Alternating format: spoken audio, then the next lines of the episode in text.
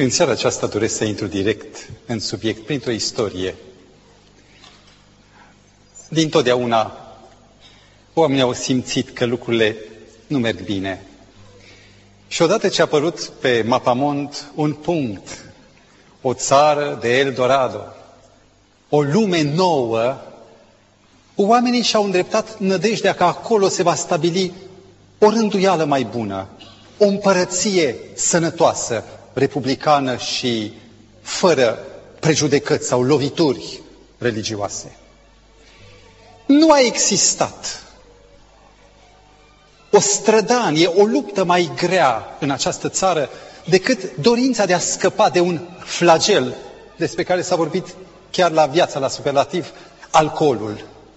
Timp de aproape o sută de ani, militanți, femei de rând, oameni, conducători politici, au pregătit bulionul politic în așa fel încât la 29 ianuarie 1920 Congresul Statelor Unite să voteze o lege pentru totdeauna, care să devină amendamentul 18, legea prohibiției alcoolului. A fost o zi de bucurie, o zi de deșertare a butilor, trăiască neprihănirea. În numai câțiva ani s-a produs un fenomen nesperat pentru acești oameni doritori de bine. A apărut un Al Capone, a apărut un Morgan, care într-un singur an făceau afaceri la negru de peste 60 de milioane de dolari pe alcool produs necontrolat. În timp de 9 ani, peste 100 de mii de localuri ilicite au apărut ca ciupercile peste tot, încât în 1933 Congresul votează o altă lege și din nou se umblă la Constituție, la amendamentul 21 se va numi legea reintroducerii alcoolului în mod controlat de stat, monopol de stat. Cum vi se pare? O lume rea mai poate fi vindecată. Încercările merg și se dovedesc, mai ales atunci când se realizează pe plan social sau politic, ca fiind zadarnice. Eu am crezut când eram copil în comunism și am văzut colapsul lui. Oameni care au votat cu viața, care s-au jertfit pentru cauza comunistă, au fost amarnic înșelați. Am trăit euforia lui decembrie 1989 și am sperat că va veni o lume mai bună. Și a urmat doar ceea ce vedem cu toții. Căutări, încercări, o roată care se învârte, dar nu se schimbă. Mai există vindecare, atunci când Mântuitorul apare pe pământ, când Îngerul Gabriel îi anunță venirea, îi pune numele Isus, tălmăcind, pentru că El va mântui, El va salva, va scăpa pe poporul său de păcatele Lui. Isus Hristos este Mântuitorul și Isus Hristos are un program pe care îl va împlini, pentru că El a venit și a plătit ca să se realizeze. În seara aceasta o să urmărim un subiect care ne vizează foarte direct absolut pe fiecare. Toți, mai mult sau mai puțin, suntem nemulțumiți și de alții, dar și de noi. Și am dorit cumva să găsim secretul acela care să ne ridice din magnetismul blestemat al păcatului. Am deschis Sfânta Evanghelie după Ioan, capitolul 3, este un mare capitol care va avea, după ce îl terminăm în seara aceasta, va avea și un nume particular. Ne vom aminti cu toții de el. Încep. Între farisei era un om cu numele Nicodim, un fruntaș al iudeilor. Acesta a venit la Isus noaptea și i-a zis, Învățătorule, Știm că ești un învățător venit de la Dumnezeu, pentru că nimeni nu poate face semnele pe care le faci tu dacă nu este Dumnezeu cu el. Este interesantă această introducere și am citit-o integral. Am citit-o pentru că acesta nu era un om de rând. Era o căpetenie și era un fariseu. Iar ceea ce îl mâna spre acest galilean, acest învățător, încă ne uh, confirmat, fără uh, mandat din partea autorităților, ceea ce însă l-a atras pe acest galilean a fost tocmai forța pe care a văzut-o în el. Îl văd pe Nicodim în templu, în momentul în care Mântuitorul a scos afară pe negustorii care vindeau de toate. Și după stâlp, Nicodim a zărit autoritatea divină. Și când a ridicat Iisus Hristos ștreangul, n-a dat în nimeni, dar ștreangul acela părea ca o sabie înfocată. Nicodim a simțit că aici este o forță mai mult decât omenească și a venit la el nu ziua ca să nu se dea în vileag, să nu fie rumori, a venit noaptea. Și felul în care l-a abordat arăta că spera să afle ceva despre subiectul numărul unu, împărăția. Modul în care îl abordează este învățătorule, știm că ești un învățător venit de la Dumnezeu, căci nimeni nu poate face semnele pe care le faci tu. Interesant. E maniera celui care vrea să-l ridice pe un învățăcel, vrea să îl salte, să-l pună la egalitate. El era rabin, iar tânărul încă nu avea calificare și totuși, în mod părintesc, îi spune învățătorule. Dar în cuvintele sale, Nicodim face o greșeală de, să zic așa, viciu de judecată. Un învățător e învățător atunci când prezintă o învățătură, nu când face semne. Când face semne e proroc. De ce oare nu-i spune prorocule? Aici este un punct de fisură în crezul pe care Nicodim îl are cu privire la acest personaj. Iar Mântuitorul, după ce ascultă atent cuvântul de deschidere, introducerea, îl lovește drept în frunte. Drept răspuns, Iisus i-a zis, adevărat, adevărat îți spun, că dacă un om nu se naște din nou, nu poate vedea împărăția lui Dumnezeu. Pentru noi e un cuvânt frumos, dar pentru bătrânul rabin, pentru cel care se străduise o viață întreagă să atingă cota neprihănirii, cuvântul acesta este ca un fulger, ca un trăsnet care izbește un evreu să audă îndemnul naștere din nou. Am fost în Ierusalim și eu, cu o grupă de prieteni, și unul dintre ei intrase în vorbă cu un băiețaș. Și acesta îl întreabă, tu ești evreu? Prietenul spune, nu, eu sunt român. Și atunci mărturisește acest prieten. Deodată băiatul a mărturisit o schimbare vizibilă și a spus, eu sunt chiar evreu. Știți ce înseamnă acest lucru? Că un evreu se consideră pe sine o altă categorie umană decât tot restul lumii. Fii atent ce spune Talmudul. Un singur evreu, scrie în Talmud, este mai de preț în ochii lui Dumnezeu decât toate neamurile din lume. Unui păgân, unui, unuia dintre neamuri, eu, mie, se putea spune, dacă nu te naști din nou să devii fiu al lui Avram, nu vei vedea împărăția cerurilor. Dar un iudeu era o lucrare terminată. Ba încă era chiar și fariseu. Știi cine sunt farisei? Noi avem prejudecăți în legătură cu farisei. Noi credem că erau oameni uh, hidoși, erau răutatea întrupată și greșim. Numele lor, farisaia, farișaia, însemna separații, cei care nu se întinau cu păcatele lumii. Ei au apărut cam cu 100, 100 și ceva de ani înaintea Mântuitorului, tocmai ca o lucrare, ca o mișcare de opoziție față de liberalismul saducheilor, a partidei preoților. Cam cu 100 de ani înainte de Hristos, acești farisei înființează sinagoga. Și de ce? Pentru o religie personală, pentru studiu, cântare, rugăciune. Să vă dau numai câteva cazuri din scriptură de farisei. Iosif din Arimatea, cel care vine și ia trupul Domnului Hristos. Apostolul Pavel, fariseu din farisei, spunea el. Sau cei 12 apostoli, toți farisei. Atenție! Trebuie să schimbăm puțin mentalitatea. Un fariseu nu era un om rău. Era un om bun, un om deosebit de bun. Și aici e nenorocirea, aici e problema fariseilor. Că erau buni, când de fapt erau răi.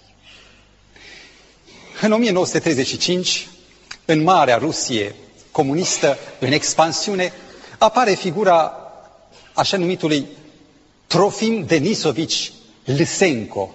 Și acest individ a fost supranumit Stalin din agricultură, cu totul opus geneticii. El era miciurinist, nu, nu accepta genetica. Credea în omul nou pe care rânduiara sau o rânduire a comunistă o va face. Și dacă omul se poate schimba, cu siguranță, afirma el, grâul poate să devină secară. Visul lui a fost să facă din pir grâu. Și a terorizat agricultura comunistă timp de 25 de ani, cât timp a avut putere, până a ruinat-o de tot. Era un om sincer. El credea că problema schimbării răului este o chestiune de metodologie și de timp. Nu știa sau nu vrea să știe că între pir și grâu e o chestiune de ADN, acizi nucleici. Creștinismul de astăzi este foarte aproape de concepția fariseilor.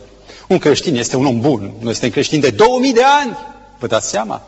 Și dacă noi suntem creștini, noi suntem buni din start. Ca să-i spui unui creștin, ca și unui fariseu, omule, păcatul, trebuie să te pocăiești, cum spunea Hristos. Eu ce sunt sălbatic din Burma? Păcatul e conceput de oameni, de oamenii de azi, ca fiind o problemă de accident, nu o problemă de natură. Și atunci, singura problemă e o chestiune de metodologie. Deci totul este ca să ai grijă, ca și cu volanul, e o chestiune de accident. Nu e în firea ta să faci accidentul. Deci totul este să fii atent, să aplici o metodologie sănătoasă. În timpul Domnului Hristos existau o categorie de farisei, numiți farisei însângerați. Mai tot timpul sângerau, fruntea, nasul, obrazul. Știți de ce? Pentru că aceștia credeau atât de mult în a nu privi spre ceea ce te ispitește, încât umblau cu capul plecat. Și când mergeau, se izbeau de pomi, de cetățeni, de colțul caselor. Și aceștia erau cei mai sfinți. Aceștia erau priviți cu jintia, uite-te, un om sfânt al lui Dumnezeu. Vedeți?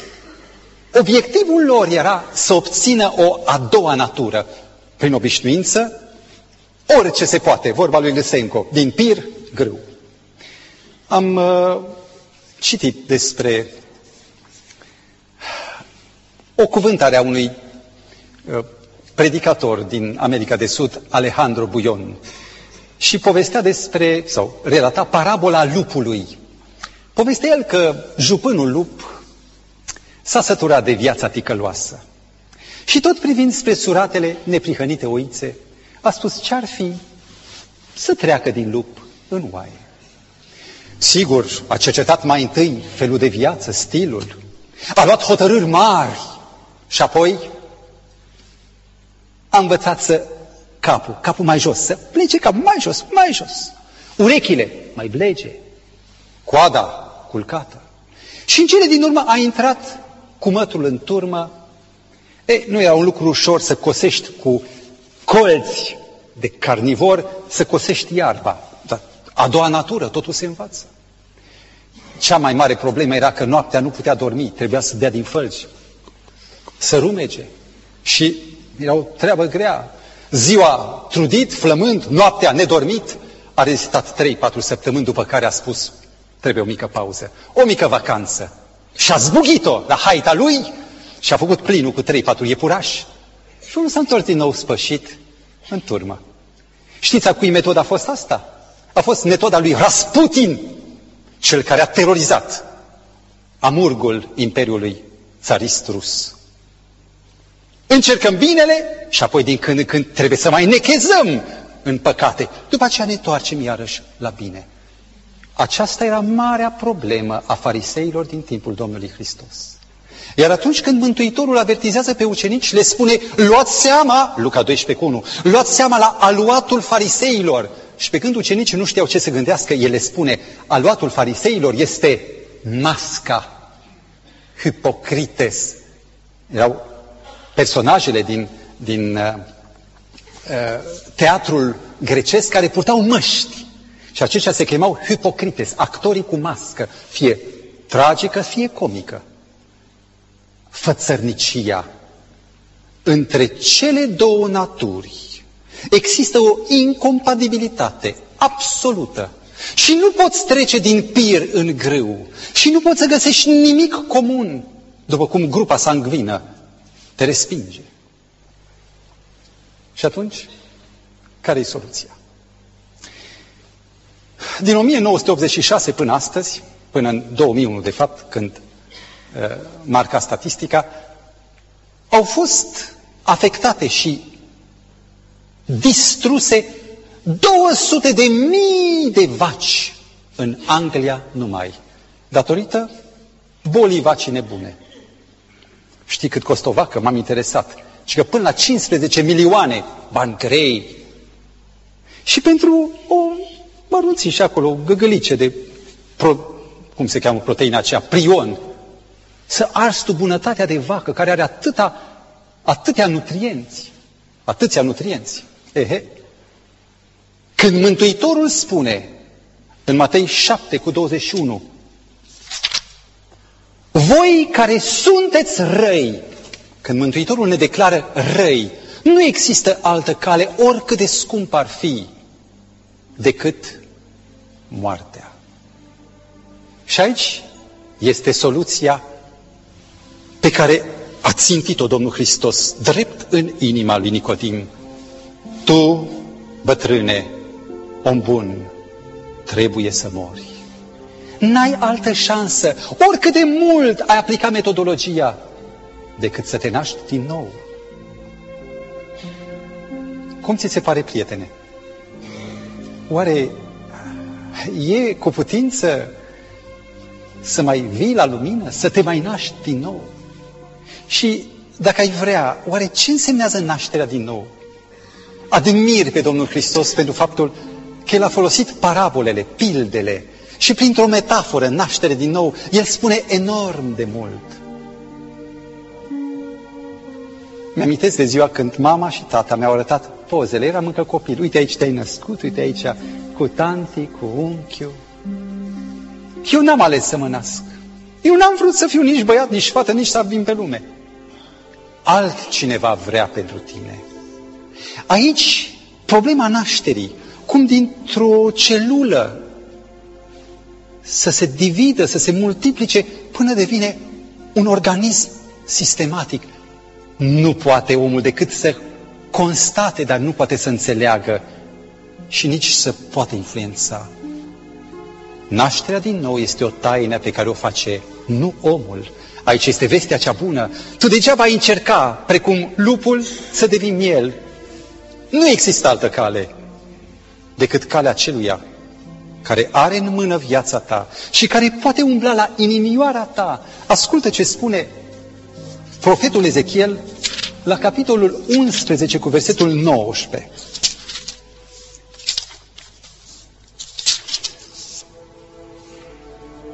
Le voi da o altă inimă și voi pune un duh nou în voi.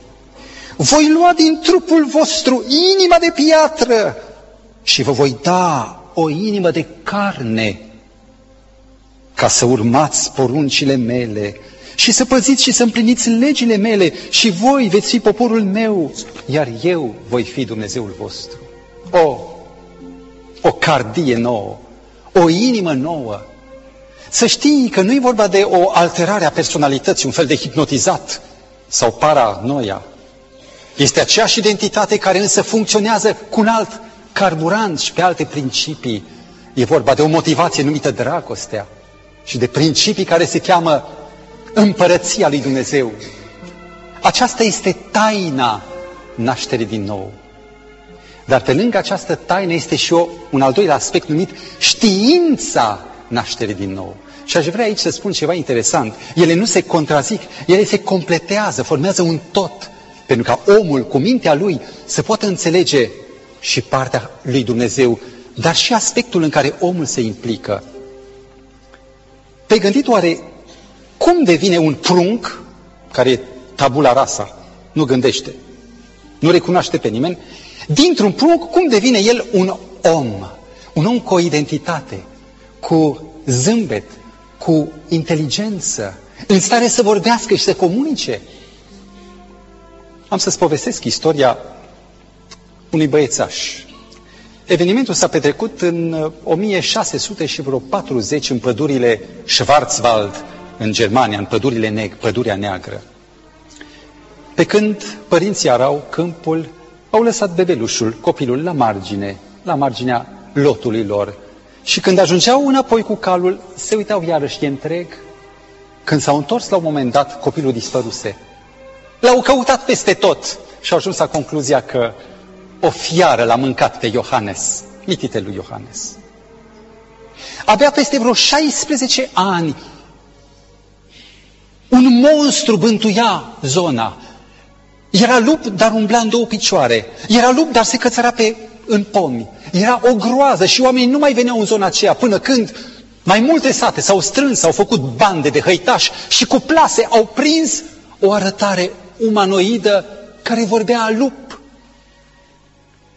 L-au recunoscut, e Iohannes.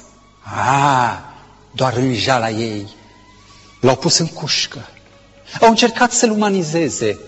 La opt luni, băiețașul, devenit acum adolescent, lup, a murit de dor de frații lui lupi.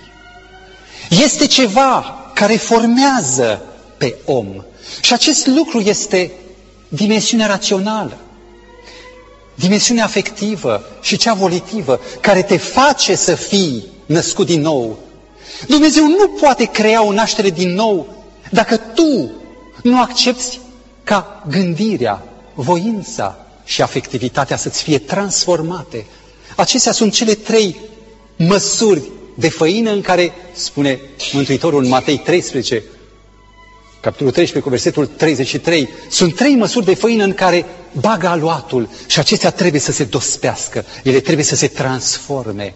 Pentru aceasta avem Scriptura, pentru aceasta avem contemplarea Mântuitorului. Da, dragul meu, aici este o minune. O schimbare fundamentală de sens pe care nici o obișnuință nu o poate realiza. Mi-a fost dat și mie să trec peste podurile care traversează râul Chicago. Acest râu era un râu lent, foarte lent, care se vărsa în lacul Michigan. Când orașul a devenit mare și când râul era singurul canal, datorită faptului că nu avea pantă, nu avea cădere, mai mult băltea și era o sursă de tot felul de molime, miasme, încât oamenii au spus, murim! Aveau de ales între două lucruri. Sau muta orașul, ceea ce era o chestiune de voință, dar de disconfort, sau schimbau sensul râului. Dar cum să schimbi sensul unui râu? Care râu curgea munte? În 1890, trei ingineri au făcut topografia locului și au venit cu un proiect să sape un canal care să lege râul Chicago de Des Plaines.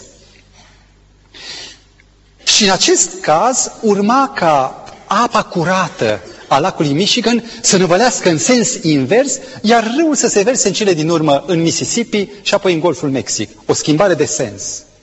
Proiectul a costat 15 milioane de dolari la data aceea. O avere, dar astăzi râul este cristalin și orașul e sănătos. E un simbol a ceea ce Dumnezeu poate să facă. Iar bătrânul Ioan întreba, cum se poate face așa ceva? Am un prieten pe care atunci când îl văd, îl întreb, ce mai faci? Și de acum știu răspunsul lui. El spune, rău. De ce, prietene? Și el spune, eu sunt rău, sunt câine. Și cunosc această coarda durerii care spune, ah, sunt rău, sunt rău, cum aș putea să devin bun? Este un strigăt al Sfântului Pavel în Roman 7 cu 24. O, nenorocitul de mine, cine mă va scăpa din acest trup de moarte? Și acum vine marea desvăluire pe care însuși Domnul Hristos, în Evanghelia Sfântă după Ioan, capitolul 3, o rostește la întrebarea bătrânului jignit. Cum se poate așa ceva eu? Și Mântuitorul îi spune, Ioan 3 cu 14, și după cum a înălțat Moise șarpele în pustie, tot așa trebuie să fie înălțat și Fiul omului. Pentru ca oricine crede în El să nu piară, ci să aibă viață veșnică. ce cu șarpele? Care șarpe? Șarpele în pustie. Există un capitol din Cartea Patra a Bibliei, numeri 21, de la versetul 4 la 9, unde, lasă-mă să povestesc liber, uh,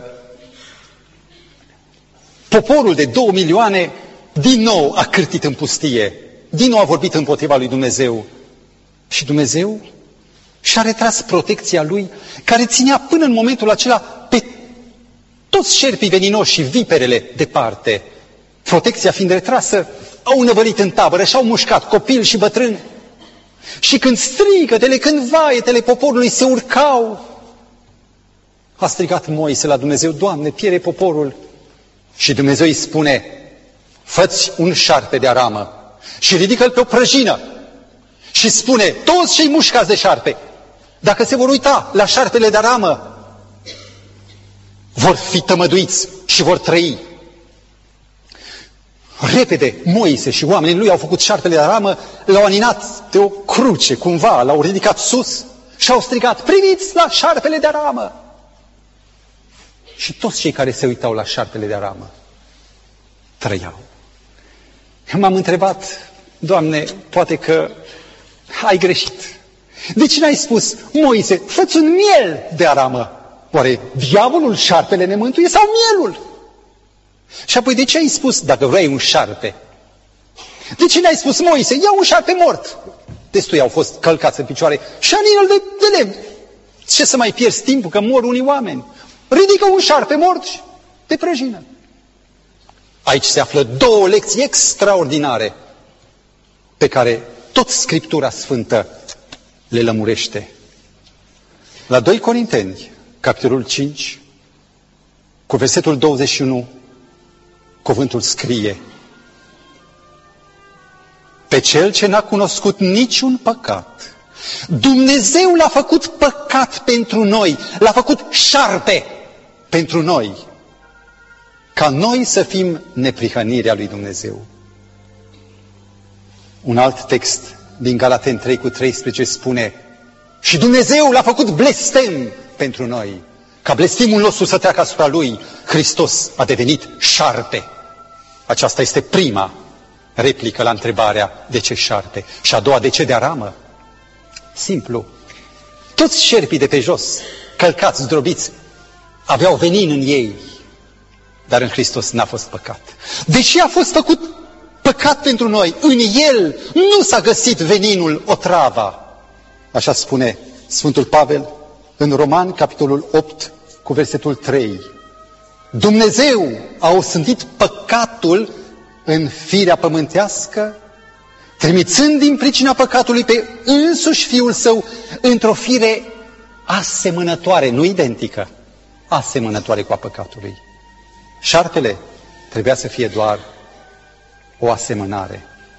Și acum privește, omul e mușcat, simte păienjenișul, cuprinzându-i privirea, resuflarea devine iute și soția de lângă el îi spune, privește la șarpe, privește la șarpe și în mintea lui se poate ridica o întrebare, ce legătură are privirea cu biochimia?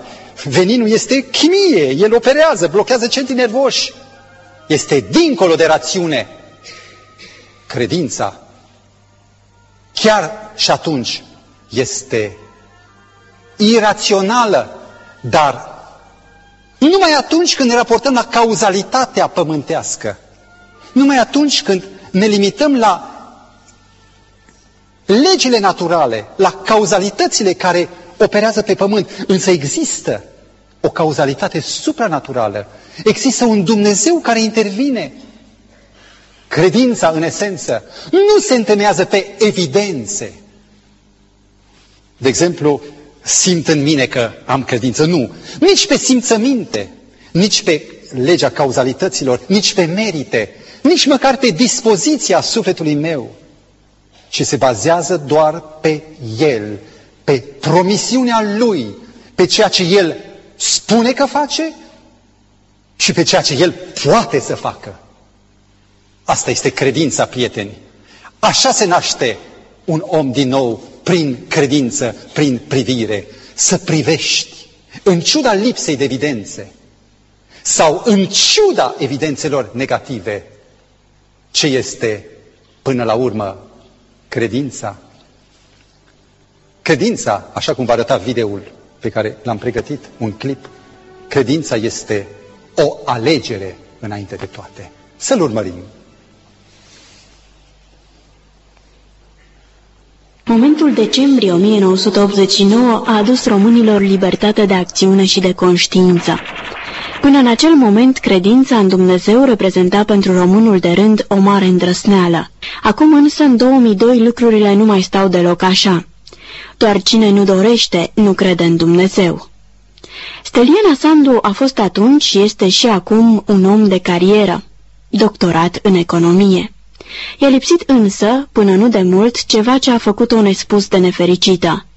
Pe Dumnezeu nu l-am căutat uh, în Biblie, deși mi-ar fi stat la îndemână să citesc Biblia aceasta, colegii de mei o făceau și eu uh, refuzam îndemnurile lor de a deschide această carte. În schimb, uh, l-am căutat în uh, scrierile istorice, în povești despre evangeliști. Atrasă de miraculos, s-a sprijinit pe lecturi precum Biblia și tradiția, Biblia și supranaturalul. În cele din urmă a găsit un punct de referință pentru viață. Bertrand Russell, De ce nu sunt creștin? Una din cărțile de căpătâi care probabil mi-au marcat foarte mult existența a fost uh, cartea lui Bertrand Russell, De ce nu sunt creștin? Îmi place să spun că atunci când am citit uh, declarația lui autobiografică, m-am gândit că îi semăn foarte mult. El spunea trei pasiuni simple, dar copleșitoare, i-au cârmuit viața. Setea de dragoste, dorința de cunoaștere și nemărginita milă pentru suferințele oamenilor. Cam așa s-a întâmplat și cu mine. 1993. Anul întoarcerii de pline la Dumnezeu. Boala, singurătatea, regretele au generat nu moarte pentru Steliana Sandu, ci o viață nouă. Câteva zile doar m-am rugat și am plâns și am cerut iertare pentru atât de multe lucruri pe care altădată le găseam ca fiind normale în existența mea. Îmi doream să fiu iertată pentru că m-am gândit că totuși există Dumnezeu și dacă mă voi întâlni cu El, ce am să-i spun, ce am făcut cu viața pe care El mi-a dat-o. Dumnezeu m-a iertat, m-a vindecat, dar pentru altă viață. Din acel moment, viața mea s-a schimbat total. Își continuă activitatea de cercetător științific și este șef al unui departament din Academia Română. Dar cel mai important lucru, în fiecare clipă a vieții se întâlnește cu Dumnezeu.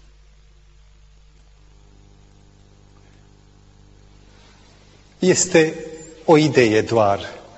Și câte alte mii de suflete n-au trecut pe aici.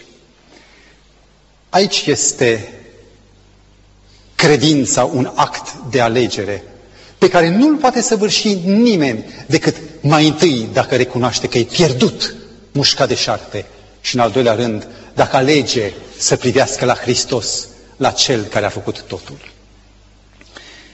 Iar atunci când este vorba de moarte și înviere, atunci când Isus Hristos a plătit cu sânge și ne-a dat asigurarea unei vieți noi, lucrul acesta produce un impact și efecte care sunt dincolo de orice calcul omenesc.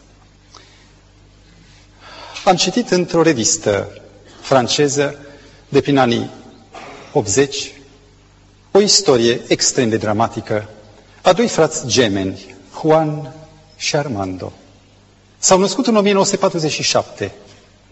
Mama a murit la naștere, tatăl murise cu doi ani în urmă într-un accident de mină. Au fost publicați în ziar pentru adopție. Pe Juan l-a luat familia Frias, pe Armando, o familie bogată din Rio de Janeiro, fără copii, familia Escalantes. La șapte ani însă, din nefericire, domnul Frias, care l-a luat pe Juan, își pierde serviciul, soția îi mai naște un copil și piaza rea în casă este copilul ăsta. Începe să bea domnul Frias și toată mânia o varsă pe copil, care la 14 ani, nemai suportând, fuge de acasă și devine un criminal înrăit. Între 16 și 19 ani este arestat de șase ori. După aceea, nenorocirea cea mare vine la 26 de ani, când, contând pe o răscumpărare mare, de zeci de mii de dolari, fură, răpește doi copii mici. Când se află vestea, poliția e pusă în alertă și de la Pelotas până la în zona cealaltă de nord a sudului Braziliei, se lansează o căutare. Cetățenii formează pichete, formează echipe de voluntari să cerceteze pădurile. Hăituit ca un câine, Juan îi ucide pe cei doi copii, îi bagă în cutii și caută să fugă. E prins și el. Un scandal monstru împânzește întreaga Brazilie. Pe primele pagini ale marilor jurnale, de exemplu Jornal do Brasil, apare chipul lui, arhicriminalul.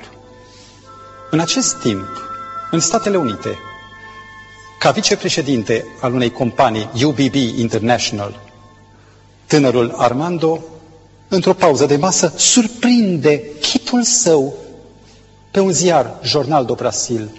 E uluit când citește și când află că acest copil este născut în aceeași zi cu el și este adoptat. Imediat face legătura, își confruntă părinții care la început nu vor să discute, iar după aceea îi spun că este înfiat.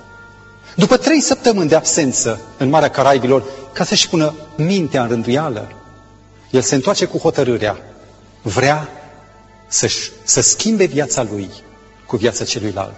Împotriva opoziției părinților, planul său este dus la, până la capăt. Și după opt vizite în celulă, când vine mascat, uh, cu barbă, mustăți, cu un păr roșcat, ca să nu fie recunoscut, după ce se dezvăluie și împărtășește fratelui său planul, și după ce îl înduplecă să primească, se realizează schimbul. Juan plânge, își dă seama de costul extraordinar de scump al vieții sale și în cele din urmă se despart cu cuvintele acestea. Nu uita, fratele meu, că un altul care să moară pentru tine nu e. Trăiește viața demnă de iubirea mea. La 28 iulie 1973, Juan Frias, criminalul, este spânzurat, în timp ce noul Armando începe o viață nouă. Trăiește șapte ani încă până la un accident de elicopter, doar ca să confirme că un om poate trăi o viață nouă, curată, neprihănită. Cine ar fi crezut că un suflet atât de decăzut mai putea fi ridicat? Cine crede că un ticălos cu conștiința pătată de sângele victimelor poate să mai fie sau să devină un apostol al neprihănirii? Aici este lucrarea Duhului lui Dumnezeu. Prietene, privește la șarpele de aramă, privește și trăiește. O, Dumnezeul nostru, fă ca ochii noștri să se cufunde în jertfa Mântuitorului nostru. Fă, Doamne, ca să privim și să trăim și viața noastră să debordeze în jur de valurile bucuriei unei vieți trăite cu Tine. La aceasta să ne ajute pe toți Dumnezeu. Amin.